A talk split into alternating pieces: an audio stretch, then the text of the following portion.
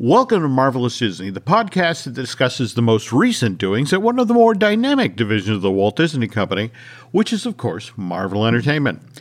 This is entertainment writer Jim Hill, and my co host, the amazing Aaron Adams, and I are recording this week's episode on Wednesday, March 30th, 2022.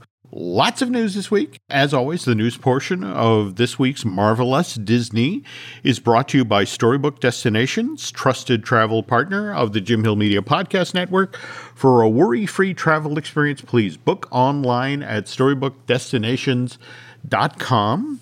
Did we watch the Sunday night fights, also known as the Academy Awards? No. Spider Man No Way Home got skunked at the 94th Academy Awards. Are we surprised by that? Sort of. I thought at least they would get the visual effects award, which which Dune took home. Right. I have to say, I'm a little scared of Zack Snyder's fandom. sure. Okay. Yeah. Did you see that they introduced as, as you know one of the innovations of this year's Academy Awards, in addition to taking away those eight categories, was to add a cheer-worthy moment that people at home would vote upon. And evidently, Zack Snyder's folks came in and really voted heavily for the Speed Force scene in Justice League.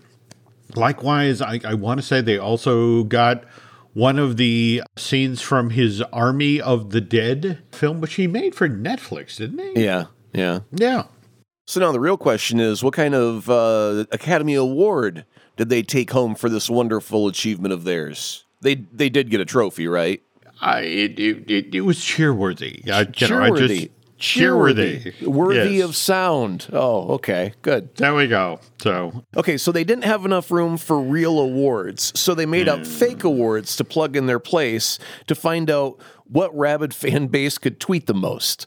Sounds legit. Glad they went in that direction, he said, with all of the sarcasm dripping over it like maple syrup on a tall stack of pancakes. Uh, well, okay. So as we wave fondly to the 2022 Oscars, the very next day, the Walt Disney Company revealed that this summer it would be launching its subscription streaming service in 42 new countries and 11 additional territories across Europe, Africa, and West Asia.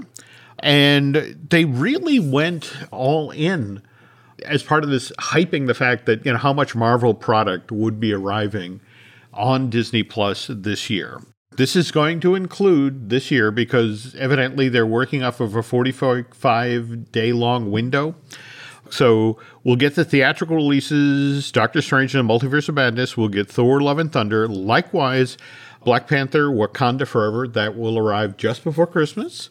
We'll also get our three limited series: Moon Knight, Ms. Marvel, and She Hulk, along with two animated series, Marvel What If and I Am Groot, in addition two holiday specials, Werewolf by Night and the Guardians of the Galaxy holiday special, which you have some news about, right, Aaron? I do, but before I jump to that news, I do want to throw into the pot while Marvel is coming up with awesome shows to uh, to to give us on a regular basis. I would like to uh, put my hat in the ring for. Do you remember um, back in ye olden day of Hugh Hefner and his his penthouse uh, show, the bunnies and cocktails and jazz music and whatnot? There we go. I would love to see Howard the Duck do a late night swingers type TV show that would just be how to mix a good cocktail, how to, how to throw the perfect party, all hosted by Howard the Duck wearing like a, a Hugh Hefner style robe. Anyway, I'm sorry, I've gotten way off track. But doesn't that sound appealing, Jim? For just, you know, At the very least, that would be fun to see show up on Adult Swim. And Yeah. remember, those of you in the Frank Wells building and you know who you are, that check goes to Aaron Adams. Okay, that's a great idea, really. All right, so we'll jump over to the James Gunn news. So he's he's uh, filming right now in Atlanta. Right, we're doing Guardians Volume Three. We've got a, a ride, Cosmic Rewind. We've got a holiday special. Um, so uh, he answers questions on Twitter all the time because it's quick and painless. And uh, Marvel PR can't slap his, phone out of his hand quick enough. So here we go. Uh, Just three hours ago, Jim, he was asked, uh, "Didn't you start like a month ago filming?" And he says, No, we've been shooting since 1978. Or it feels like it. Okay, maybe since the beginning of November. Hashtag Guardians of the Galaxy Volume 3. And then the next hmm. question immediately after that Mr. Gunn, how are the vibes on set?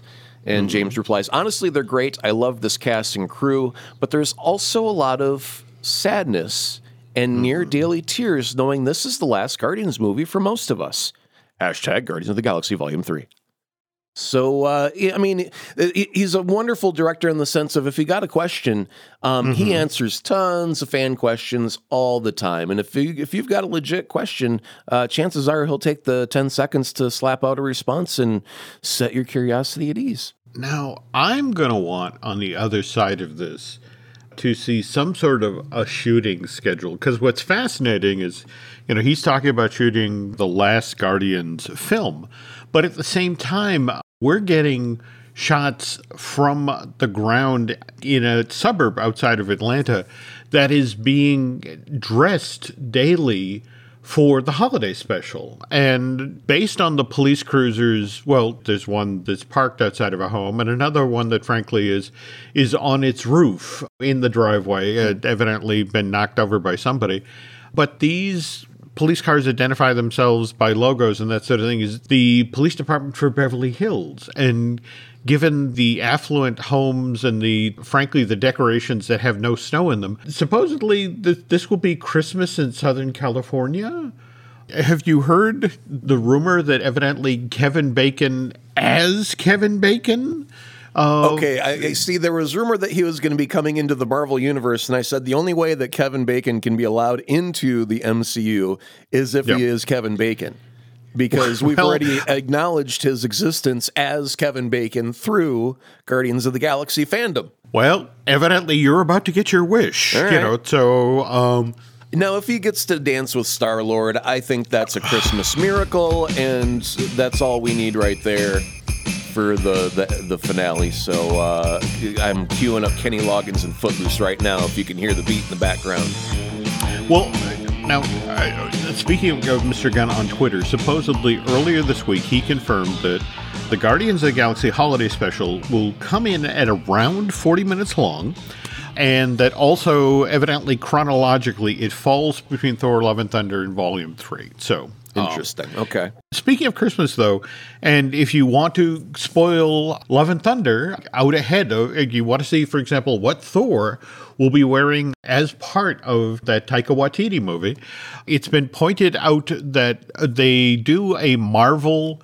Christmas morning every year, and evidently the catalog has been published online. And coming out in July is the Thor ornament. And it's Thor wearing his brand new helmet and his brand new outfit that will debut in the Taika Waititi film. So if you, you can't wait, you can go to, over to the Hallmark store and check this out. Likewise, we were just talking about the animated series that Marvel is doing for Disney Plus, and we don't officially have a delivery date yet for I Am Groot. However, Funko, as part of their Marvel Collector Corps series, like evidently they send out these boxes on a bi monthly basis. Huh. They've just put word out that their I Am Groot box will be mailed in May. And what's happened in the past is usually the Funko subscription boxes that are touting the Marvel series for uh, Disney Plus invariably arrive either the month of or the just the month before the series debuts. So the smart money right now is the I Am Groot animated shorts will start airing on Disney Plus sometime in late May and early June of this year. Hmm. We did mention also uh, She Hulk as part of the limited series, and I think we mentioned on the last show that it looks like She Hulk is coming in November, December of this year. And there have been some interesting stories about why that's happening. Industry insider Jeff Sneider, he writes for media outlets like Variety and Collider. Well, does he release a longer cut called the Sneider cut? just curious. He has very rabid fans. the, the, just, the just unedited version of my article with an extra seven paragraphs. There we go. Yes. So he's recently shared that Marvel seems to be having some trouble with this limited series. It, it, there's going to be 10 episodes in total. And oh, hey, that's wait a minute. That's newsworthy right there because we've been stuck on the six episode trend for a little while now. Yep. So uh, Yeah. four extra episodes. That's good news. Well, I, but the thing of it is, is that She-Hulk's going to kind of break the mold a little bit in that this is a show where the character breaks the fourth wall quite Yep. a bit, talks directly to the audience. Yep. It's kind of a tough Venn diagram in that it's a procedural, kind of in the, the style of Law and Order, but it's also a Marvel superhero story with a female lead. And evidently, they're having trouble landing the tone right. That it's kind of comical, but at the same time, they want people to be able to take the She Hulk character seriously. It's also evidently a show where they're taking advantage of the fact that they can bring in other members of the MCU. Like a certain lawyer who happens to be blind that has the ability to catch bricks thrown through windows. Likewise, her cousin, who happens to be large and green. Yeah, yeah, that's a good one to bring in. Uh, Likewise, the Abomination, just as a client. Oh, no, okay. Now, if if he's going to be stomping around in abomination size Mm-hmm. and like coming into the office to meet for a meeting, Yep. and then uh, boy, I'm I'm getting Harvey Birdman, attorney at law vibes out of this. If- See, that, that's it exactly. That's kind of the issue. okay, so they're they should dealing ditch with. that law and order part that they were pitching a little while ago. Uh, we need to go Harvey Birdman, but uh, yeah, I mean, if you go Harvey Birdman or Bird Girl, oh, Bird Girl was so Bird Girl. I love Bird Girl. Yeah, she was so good. That was a good show. Yep. Still is. According to Jeff, it's it's like what he's saying is I'm hearing some not good things behind the scenes, and when you ask whether you know it's Moon Knight or Ms. Marvel or Secret Invasion, they're they're always like eh, She Hulk is the one that could be a problem. But at the same time, Jeff is is careful to say, look, it's easy to imagine that when they were working on the original Guardians of the Galaxy film, it was the same thing about what's the tone. Well, James also had that weird vibe where he could handle, you know, weird, gory, and humor all in mm-hmm. one scene. You know, he was Yep. he was a good choice for that that weirdness. That that you got to have a weird touch when you got a talking raccoon and a talking tree that only says one sentence, and a dude Oh, who was kidnapped by a blue guy and all that stuff. So I mean, now here's the thing about She-Hulk that mm-hmm. I'm I'm okay with this news. Mm-hmm. The good news is they're looking at it objectively they're not patting each other on the back going good job everybody. The mm-hmm. show's over. Let's wrap it up and go home.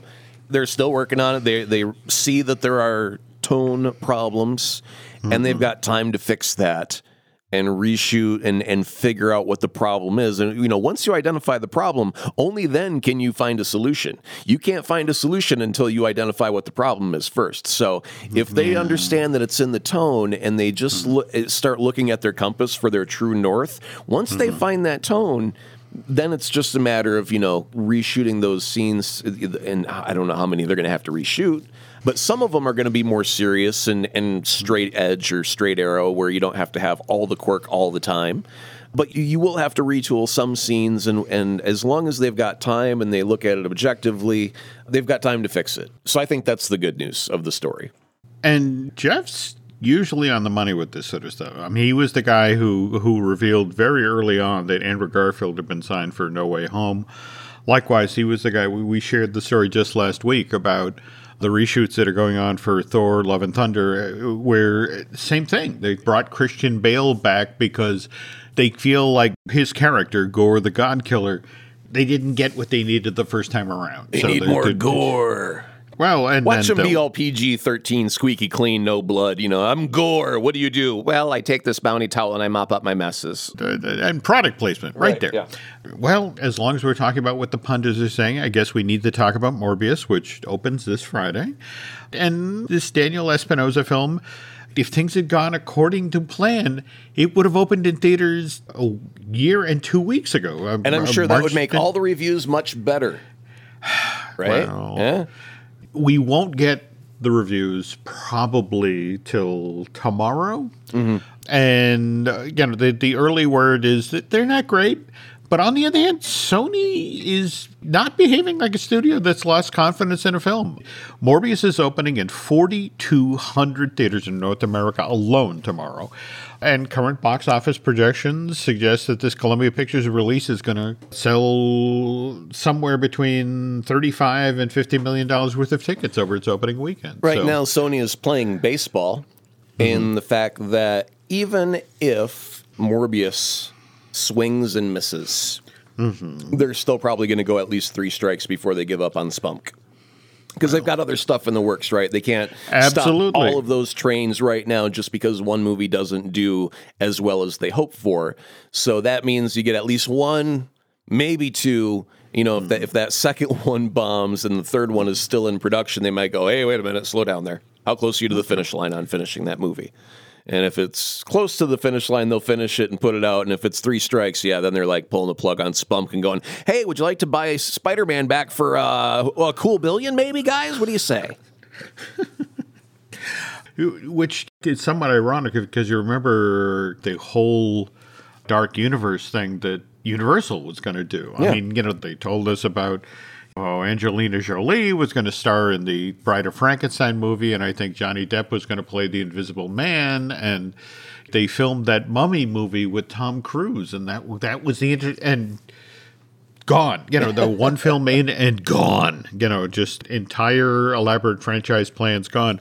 Whereas uh, you're right about Spunk. You know, I mean, just uh, this past week, Sony was out right grabbing all sorts of domain names related to Madame Web.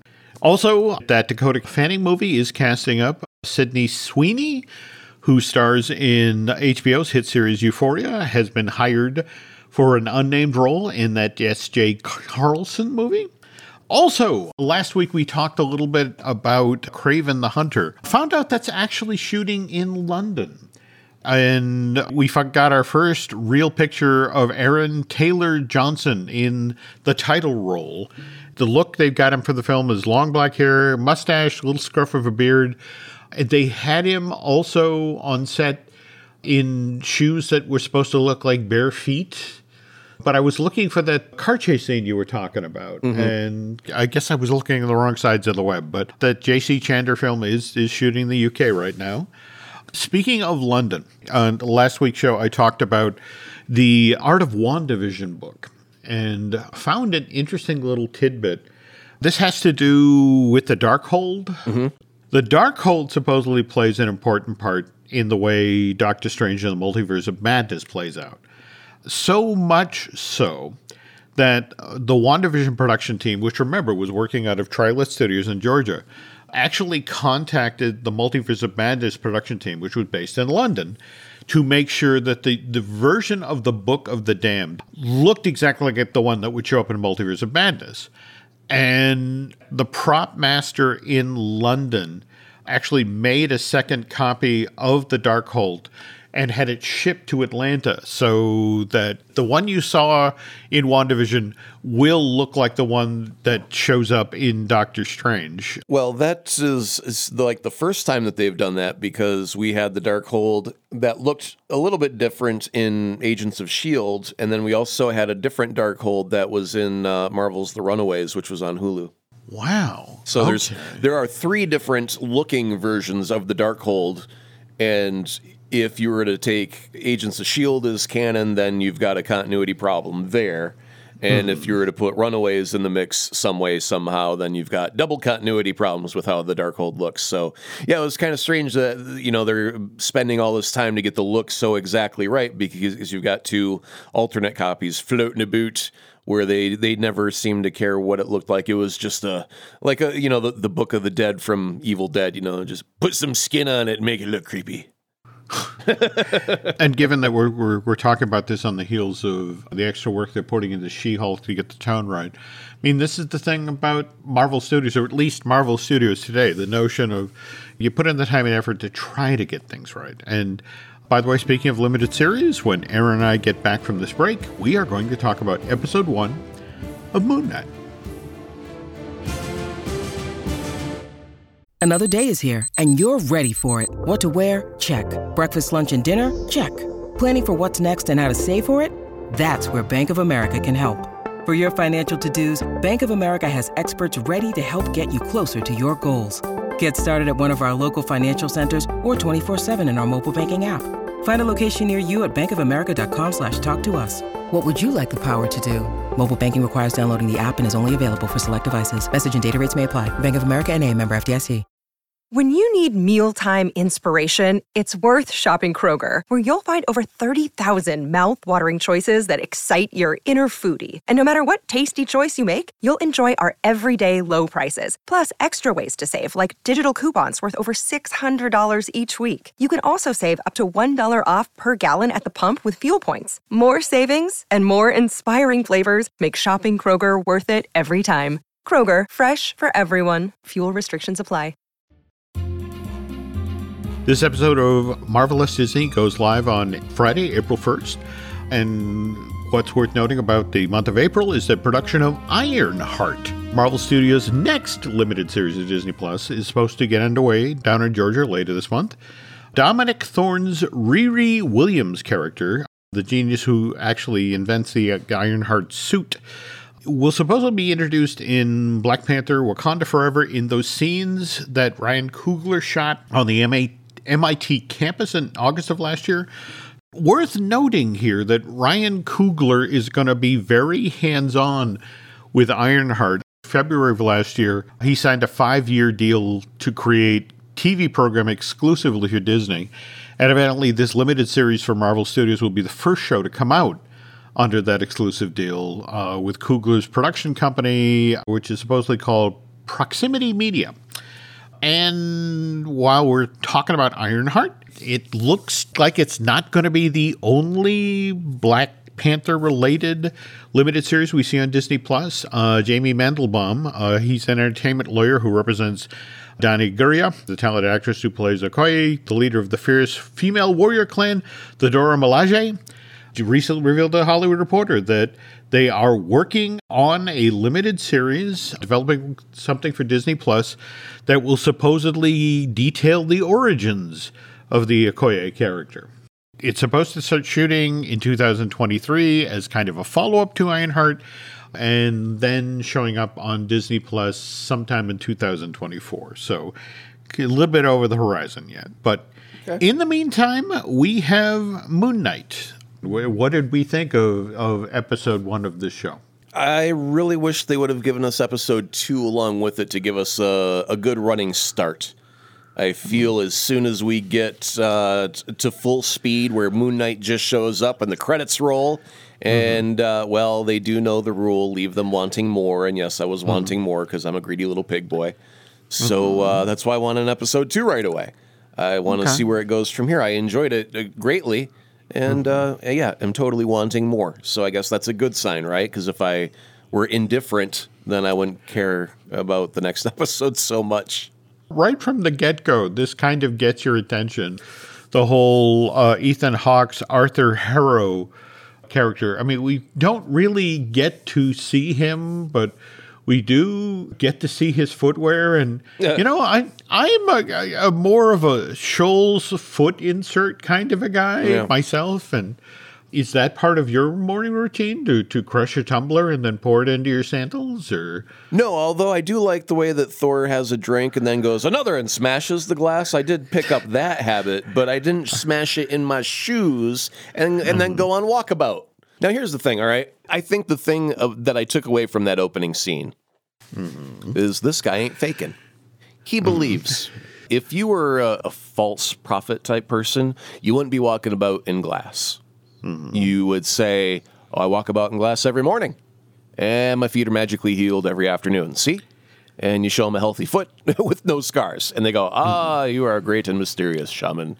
Um, but if you believe, which is a little bit more frightening, for the characters when they really believe in what they're doing. And they're actually walking about in glass. It's just a little bit more scary because you know that whatever's ticking upstairs is set to a different beat than what your drummer's drumming to.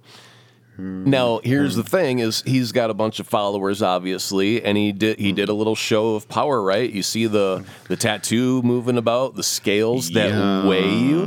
Now, mm-hmm. if you're a good person, you live. If you're a bad person, you die. Is what I'm taking away from this.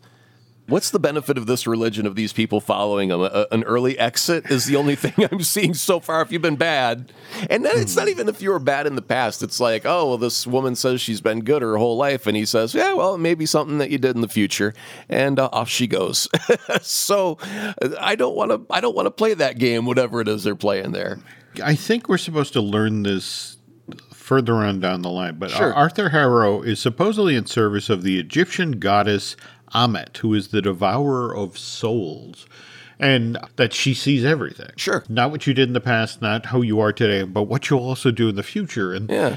and that moment where he he judged the woman and found her lacking and, and almost apologized to her. She's like, But I've been a good person my whole life. Well, maybe it's something you're going to do in the future. And then, boom, she's down. Right. And it's just sort of like, I do not like this. Yeah. Now, to counter this with, with Oscar Isaac's Steve Grant character, the, mild mannered gift shop employee, bully but boss, co-workers who can't remember his name. I think they called him Scotty.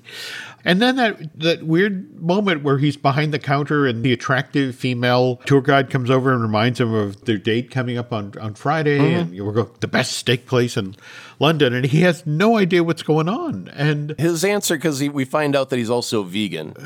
And later Yes, on, when, yes. when things don't go as planned and the guy asks for his order, I thought it was so funny because he orders a steak and he says, What kind of steak would you like? And he says, The you know, the, the good one. and then, how, how would you like your steak? I, I'd, I'd like it good, please. yes. I thought that was all great. Just great.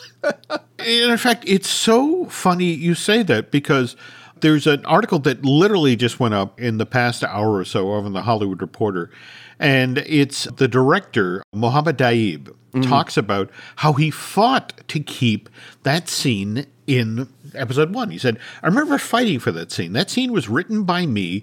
And consulting producer Sarah Goher, and I knew I was never going to know Steven unless we had that steak scene. That is the moment where the audience is going to say, It's the first episode, but I'm loving this character. It's done. To me, it's very important to see something that establishes the dissociative identity is not just blackouts and then his life is fine and normal. It's like, no, no, no. Dissociative identity is destroying his life, even his romantic life. He can't have a lover, he can't have a normal relationship with anyone because he's what he's been through. It's such a black comedy kind of moment but it's the moment that the audience can connect with Steven. So, I mean, amazing. Out of the pile, you picked. Well, there's the not scene, very many you know, points where he's a likable character right off the bat. Mm-hmm. And I think that's one where you can see the heartbreak and and the he's starting to figure out that everything is all wrong beyond what he imagined it. Now, part of that, like when we get introduced to him, the very, very opening of the show, Mm-hmm. he gets out of bed. Obviously, he's got his leg chained to it. A smaller detail that you may not pick up on right away is his bed is surrounded by sand. At first, I thought it was a carpet, Okay. and then on 2nd mm-hmm. glance, it was uh, mm-hmm. sand around it. So. We as the audience should pick up on the weirdness of having to have sand around your bed. And the first thing I think of is like Dracula, where he's got to sleep in his own earth in order to you know have his restful slumber or whatever it is. And so I get that kind of sense that that may be what's what's going on here with Moon Knight is he needs some Egyptian sand or whatever to sleep in. But we obviously know that Mark Spector is about because he wakes up in the middle of a mission. And uh, there's a scene in uh, Christopher Nolan's Memento where the main character wakes up running and he goes, mm-hmm. "Oh, what's going on here? I'm running. Oh, I see two guys up there. I must be chasing after them." And then they spot him and turn around and start shooting at him. He goes, "Oh no, I must be running away from those guys." And he turns around and starts running the other way. And there's a bit of that that vibe where like he wakes up and his jaw's dislocated and he's in pain and he ah. looks up and there's a castle and he sees a couple of guys and he waves at them and they pull out guns and start shooting at him and he realizes, "Oh, I should be running away from these people, not waving at them and drawing attention to myself." And uh, that then starts the chase into town where he gets to meet Ethan Hawke's character for the first time and see the, the first round of judgments Yeah. And that scene where Ethan is Ethan's character is asking Oscar's character to hand over the scarab. Mm-hmm. That was almost Steve Martin level physical comedy. You know, the effect of here is the Steven Grant character. It you know, was uh, Jim, but think a little bit more recently in your history books. Uh, where did you mm. see that scene? Maybe December of last year. What what came out December of last year that was super popular and had three spider people in it? Did we really Remember when when Peter stole that cube thing to that when we were going to send him back? Oh, oh, oh, oh, oh. Yes. And then yes, Doctor yes, yes. Strange gets him out on the street and knocks Peter's soul out of his body, but Spider Man No. still snatches away the cube to keep it out of his reach. He's like, "You shouldn't be able to do that. How are you doing that?" It was very but- but- reminiscent of that to me. Anyway, I loved what Oscar was doing along with the, the narration. By the way, the disembodied voice you're hearing, that's of Khonshu, the Egyptian god of the moon. That's F. Murray Abraham uh, doing the voice of Great, the idiot's back Yeah. in charge. Beautiful, brilliant choice. So deep and resonant. But a lot of the trailer was primarily footage out of this episode one. well. Now, any any scene that had Moon Knight in it couldn't have been because we only got that one closing shot of Moon Knight. So uh, you know, This all, is true. All those This Moon Knight shots had to come from somewhere else. But yeah, you're right. The pummeling of the uh, Anubis Mm-hmm. licking dog at the end. That was definitely in the trailer. And by someone had mentioned they thought that was uh, Werewolf by Night, and they thought that that was the character that was going to be made into uh, the show later. And sorry to say that was incorrect. Glad I didn't have that in the pool. Okay. But I so enjoyed him blacking out as an action scene is beginning and then coming right back, and all you saw was the carnage afterwards. Right. And, and him just totally discombobulated, which then led to that rather spectacular car chase. That's got to be so fun as a writer because this is the only time where you don't have to come up with a solution to anything you write for a good, you know, five minutes where you go, all right, so uh, we've got 10 guys chasing them all with machine guns in three cars, and he's in a van. And uh, we have one jump in through the back door, and he comes up with a gun behind him. And then a van pulls up alongside of him, and they roll down the window, and a guy leans out with a shotgun there. And so we've got two guns pointed at our hero, and what happens? I don't know, Ted. Let's just say it cuts to black and he wakes up and everyone's dead and he's okay. I like that. Three martini lunch? Okay. I mean, if we jump ahead now to the last 10 or, or so minutes of episode one, where Stephen has returned to London, wakes up in his bed, thinks it's a bad dream, but also discovers again in that kind of heartbreaking but still really funny scene that he's lost two days of time and then finds those clues within his own apartment that suggest something else is going on here and then we're back at the museum and No, no, not our- quite, not quite. okay He finds the uh, the bits of evidence, the, the cell phone and whatnot, and he talks to the mysterious female voice at the other end. And Yes. then we have a little bit of what, what tries to be Marvel horror Mm-hmm. with the uh, the moon god, I suppose, stalking him down the hallway in the elevator scene. Did that do Oh, anything for you, Jim? Did that did that tickle uh, a tingly down your spine at all? Did it creep you out? Uh, did it work? It did, but the one that I thought was that much more intriguing, I think right after that, he wakes up on the bus going to work and he looks out the window And sees it standing there in the street, and then it it, disappears. for a, a tenth of a second. And it's, like, oh my God, it's real. Yeah. And there's that one scene where it was it was like standing right behind him. Well, I guess that was in in the In the elevator. elevator. And Yeah. then he transitions to in the street. So you get that jump scare from it's right behind you in the elevator, and then when you see it out in the street, you get that double creepy vibe scare out of that. So okay, I'm glad it worked for you. I mean, No, I, am I used mean- to horror movies. I've been watching them a, a long, long time, so I was like, yeah, I can, I can see the creep factor, but I didn't necessarily, you know, curl up under my covers per se. Mm-hmm. But uh, no, it was it's a good effect, and uh, I think it helped build the vibe for the closing scene of there's something evil ah. coming towards me and he needs to be fully terrified by this point. So that earlier hallway elevator scene kind of helps that character ratchet up the tension to that point to where he's terrified and then we get a very good shot in the bathroom amongst our main character and some mirrors. Yes, yes. And in, in fact, I, that's a, a bit of stagecraft. I actually want to go back and watch this episode again to catch how they set up the shot because there's at least a, a couple of shots there where you see Oscar Isaac's character reflected multiple times mm-hmm. in the same set of mirrors, and then There's none about the one. yeah, Yeah. yeah. And and this version of Oscar Isaac is talking to him. It's like, I can help. You have to let me take over. Okay, now have have you seen uh, Last Night in Soho, directed by Edgar Wright? No, I have not. And Drew has talked that up endlessly. Oh, and deservedly so because it is genius and should have won an Oscar if there's any justice in this world. I don't know if it did or not, but uh, for for this cinematography and special effects alone, because it is vibrant with the color. But the reason I'm bringing it up is because there are a dozen or more shots in that movie that mm-hmm. rely on one actress being the the person and the other actress being the reflection in the mirror. And in the special features, Edgar explains the 35 different ways that you can pull off such a gag. And if you're interested in that bathroom scene, I would recommend seeking out Last Night in Soho just for the special features because the mirror gags and, and the way that they uh, plan ahead is, you know, in this shot, it, it's um, you you recreate the mirror image of the room that the actors are standing in. So it appears that there is a mirror there, but you're actually just shooting through a square hole in the wall and looking into another room that mimics the one that you're in. And then you place your other actor or actress in, in that room and then have them mirror one another, and voila, you have your mirror effect. So I, I believe that at least one time they may have had to have a double bathroom that mm-hmm. mirrors actually a window and they can have him act in the other room and then have him act in the in the main room, the main bathroom, and there you have your main character and his reflection.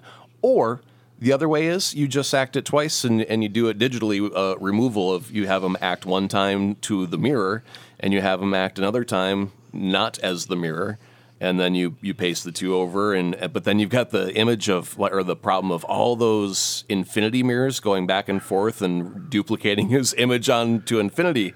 It gets tricky after a while, Jim. It does, it does, and but but it, it was an amazing set piece, which which ended with I- think our first real look at Moon Knight in this project, Yeah. and and pummeling the crap out of whatever that supernatural creature was that was pursuing. Now there's the the juxtaposition at the end of this episode because we have a hallway horror fright scene.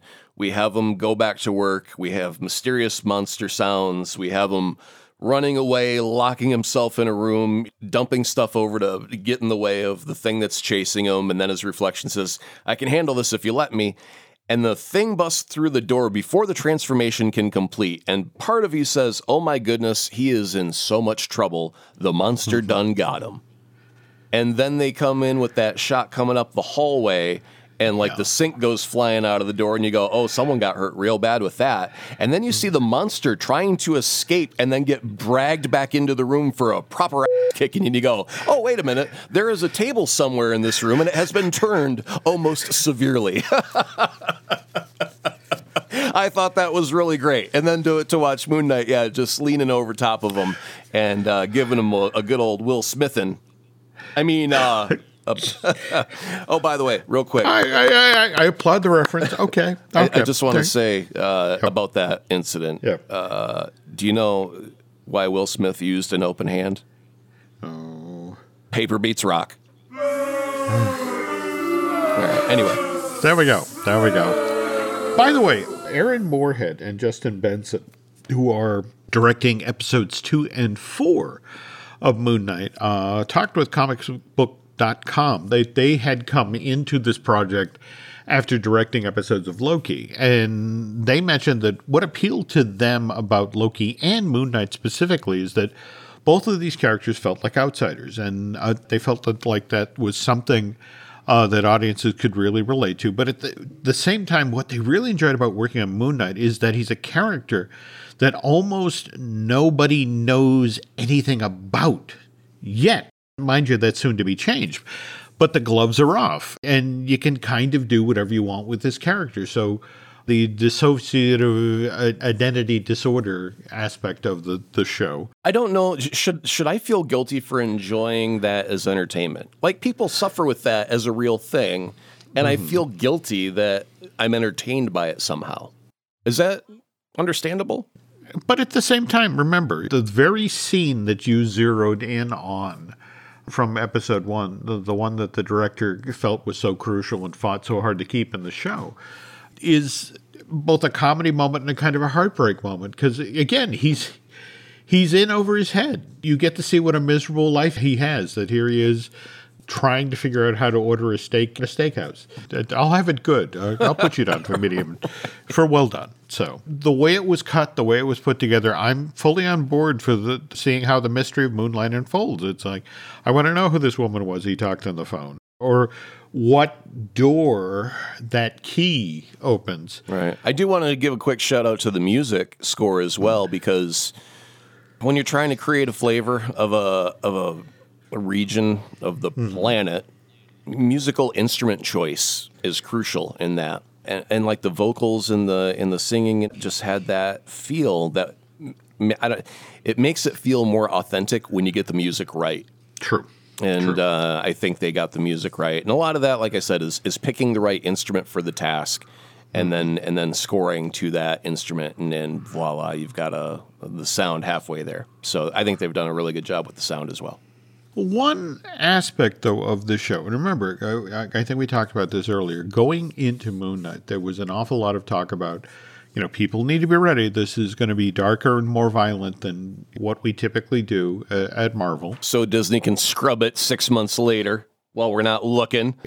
what Aaron is referencing here is, is something that Caleb Steele at the Direct uh, reported on earlier this week. And evidently, Caleb's story was based on what an eagle eye Reddit user, uh, Moomin Moomlin, noticed that Disney's gone back into Falcon and the Winter Soldier, and they're making discrete edits and changes to some of the more violent aspects of Falcon and the Winter Soldier.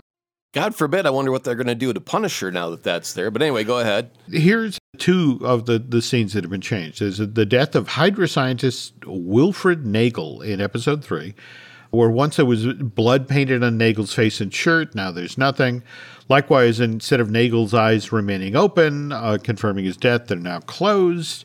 In another shot in the fight that's being held outside of Nagel's laboratory, remember it's in that sort of container ship area there was a, a scene where we got to see a goon get stabbed with a pipe that, that mm. went through her shoulder and pinned her against a container.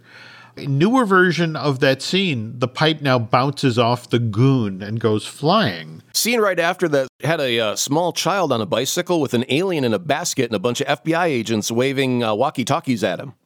Uh, I mean, I, I, I guess what I don't understand is this is coming to light in the same window of time that here's Disney talking about after bringing all of those Netflix series, uh, Daredevil, Jessica Jones, uh, Luke Cage, Iron Fist, The Punisher, and The Defenders over to Disney Plus and talking about, you know, we recognize that this stuff is violent and we're going to put some parental controls in.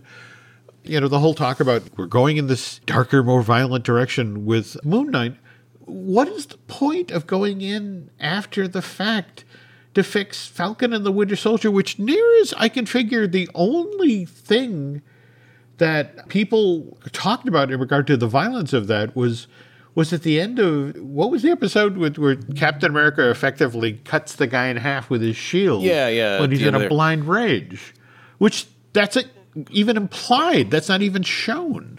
No, but there there are a couple of schools of, of thought on this. Well, first, it's it's been done before already in the Marvel Disney Plus series, so to speak, mm. because it was uh, last year at some point there was a little blip of light that was floating down a mountainside in the very last shot of WandaVision, and people were speculating what that could possibly be, and it turned out that in the last scene when they get to the cabin where she's outside or, or before she's outside, whatever, there's a reflection of light in the glass in the in the door. And they didn't like the reflection of the light in the glass and they wanted to get rid of it. So they put a mask over it. But the problem was they forgot to take the mask out in the scene before that. So you had this little ball of blur kind of cruising down a mountain as this shot zoomed in and and that explained what what that was. It took people a, a little while to figure that out, but they actually um, did a superimpose. Like if you put that shot over top of the mountain of, of where the glass and the reflection is, and the and the light in the door, that lines mm-hmm. up where, where, with where that little ball of light slides down the mountain on the left hand side of the screen. So th- what they did was they said, well, that shot isn't totally perfect. It could be more perfect if we got rid of that little speck of light, and they screwed up in that process, and now they fixed it and it's done. So we know they've done it in the past. It's not all that big of a surprise. And then okay. to point even further back in history of is this okay?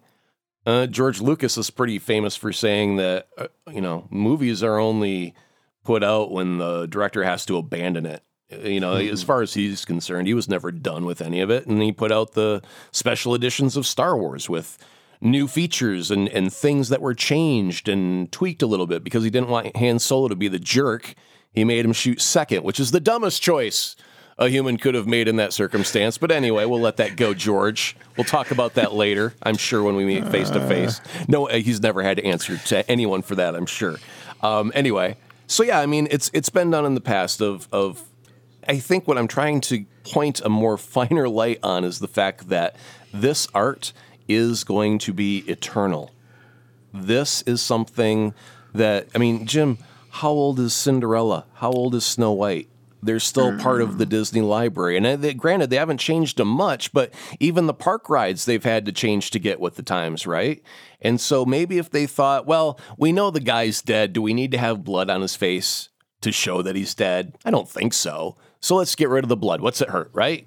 It's so interesting you bring up Snow White because it, it, turns out that you, are right. Snow White actually got edited.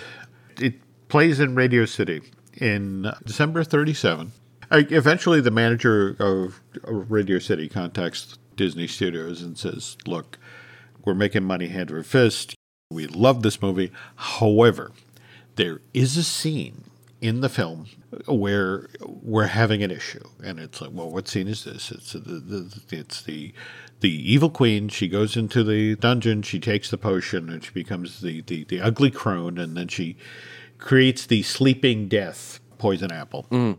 But there's this ten or fifteen second long scene in the movie that is scaring kids so badly they're peeing on the seats.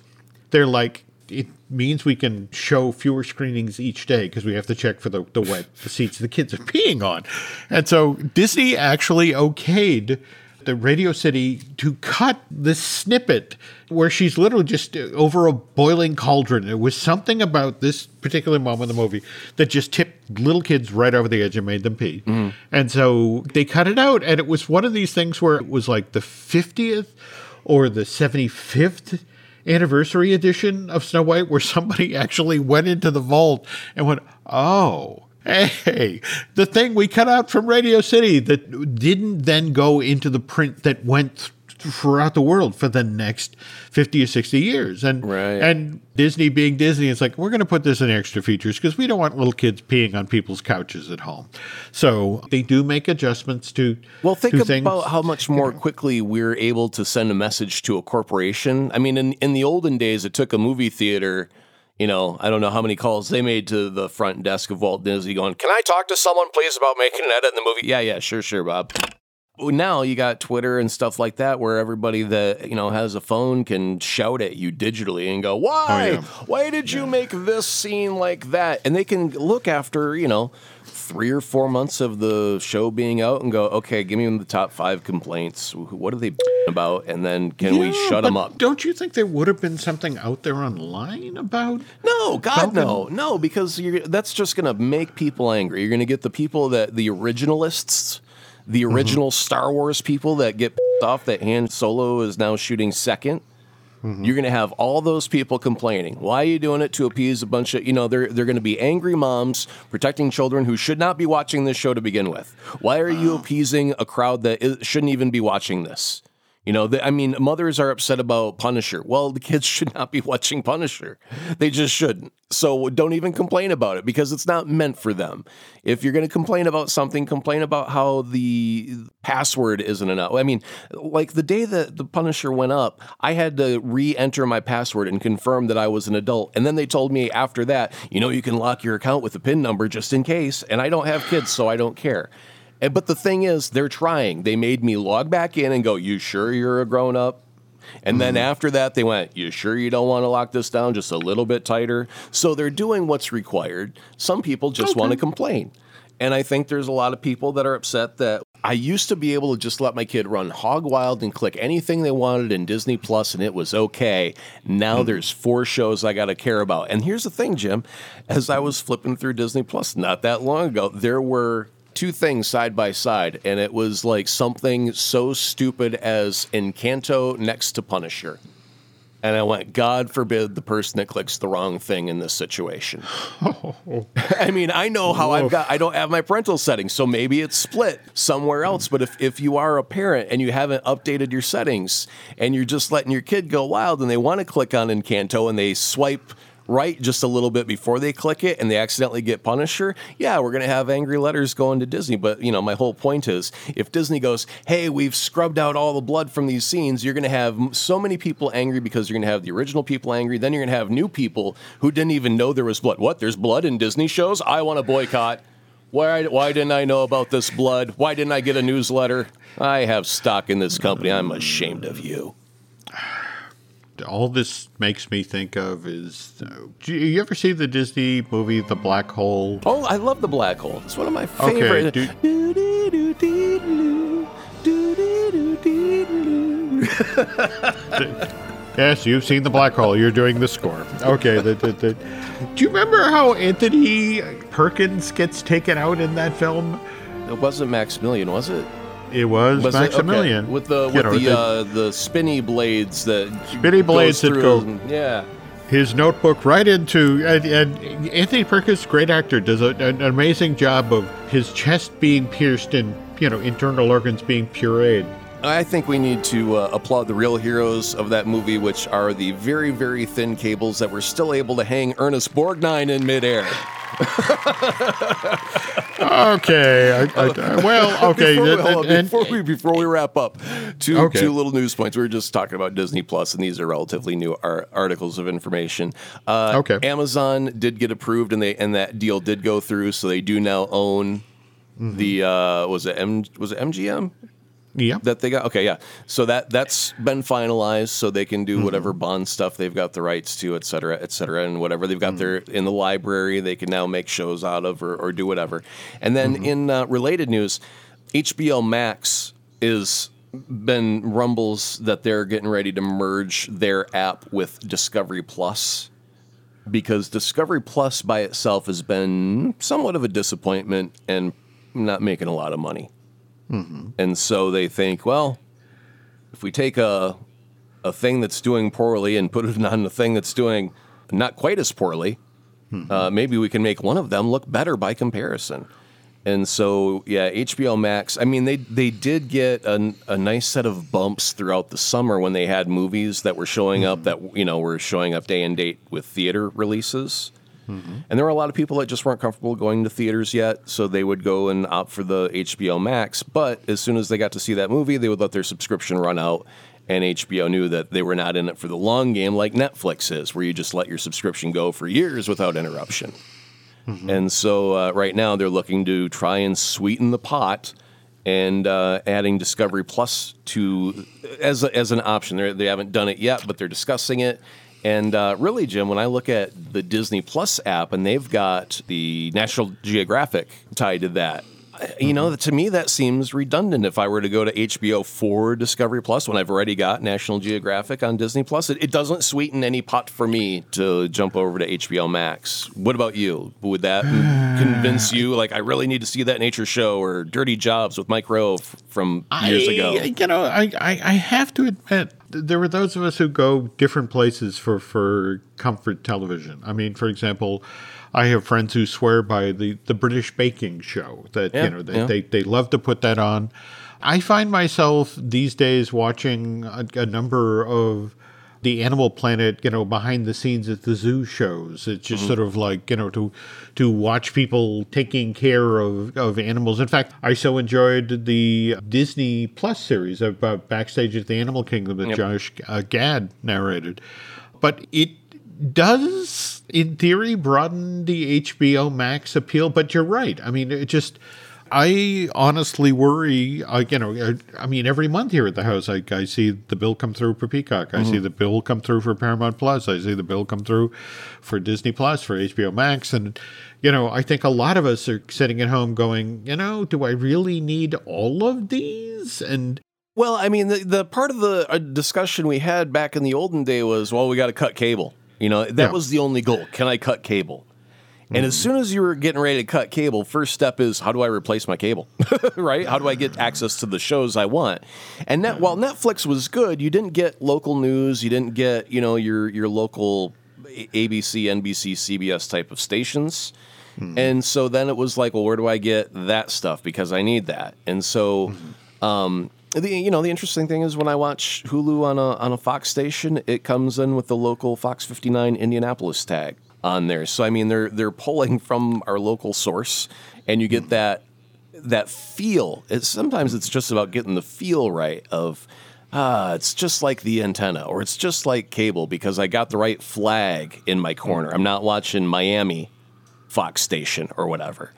yeah, And so um, the companies then, when you know, when we started cutting cable, and then we were looking for the replacements, and Netflix was leading the pack for because they had so much access to everything. And back then, Paramount didn't have Paramount Plus. HBO didn't have uh, online streaming anything, so like everybody was going, "Hey, if you want to watch my movie, but you know, there's no blockbuster anymore. How am I going to get you to watch my movie? Well, let's go give it to Netflix because they got this thing worked out." And so everybody was getting all of their content from Netflix. And then everyone started looking at Netflix like, well, what if I just wanted to keep the money for myself? And then, you know, Paramount puts all their stuff in a pile and go, well, let's call it Paramount Plus and charge for it. The problem is, I don't think people think about Paramount as in a brand. Like, if you were to say name a Paramount movie, I can't. I, I can't really think in terms of who owns this license outside of Lucasfilm owns, you know, Star Wars and Disney owns Marvel, which, you know, is our MCU. And after that, I don't care. it's all Well, you know, individual that- stuff. The, the the folks at Paramount are really really leaning into, well, you know, Star I Trek. y- Star Trek in a heavy way. But after that, what do they got? What's the thing that's that's jumping out, going, "Hey, look at me, look at me"? I mean, that was the thing is it, they did Star Trek Discovery, and it did well, and people paid for the service. And what did they do? They went, "Give us more Star Trek, Star Trek Discovery season two, three, and four, and we've got uh, Picard season two going now." And I mean, it's just a matter Lower of Decks, Strange Worlds. yeah. I mean, Disney is so lucky to have all of those years of history of family friendly content that was consistent. Like if you knew it was a Disney movie, you knew I could have I could let my kids watch it and everything would be okie dokie. And if you were to just put that like they did, Disney Plus, and they put that out and they met all of their expectations much quicker than they expected. And it's because of the content they have curated. And I think that's the problem that everyone's got right now is their content doesn't mean crap to most people, which is why Amazon's doing their billion dollar Lord of the Rings thing because Lord of the Rings is recognizable as a name, but also MGM because I hope to God they're going to do something with a Bond. They did really good with their Jack Ryan series, so I hope they can hmm. do more in that. But yeah, I mean, right now it's brand recognition, and, and they're struggling, man. Right now, Paramount only means Star Trek, and they can't figure out anything else. Again, the sort of storytelling we're getting now for me is fascinating. You know, the, the notion that that much more leisurely plays pace, you know, stories that breathe but still have, you know, the production values and frankly, you know, the, the quality actors that you see in theatrical releases. So but yeah, that, lots to talk about on, on future shows. And speaking of which, we have a couple other podcasts here, the Jim Hill Media Podcast Network. We have Disney Dish, which I do with Len Testa. Uh, likewise, I have uh, fine tuning, which I do with Drew Taylor. Uh, beyond that, Aaron, I was noticing you interacting with some marvelous Disney's fans on Twitter earlier this week. I think somebody was pointing out, uh, was it a new trailer or what was it that? Uh, Oh no, they were wanted to uh, remind us that uh, Marc Spector's character uh, Moon Knight had been mentioned on the Blade TV series, which is now defunct uh, on the old Spike.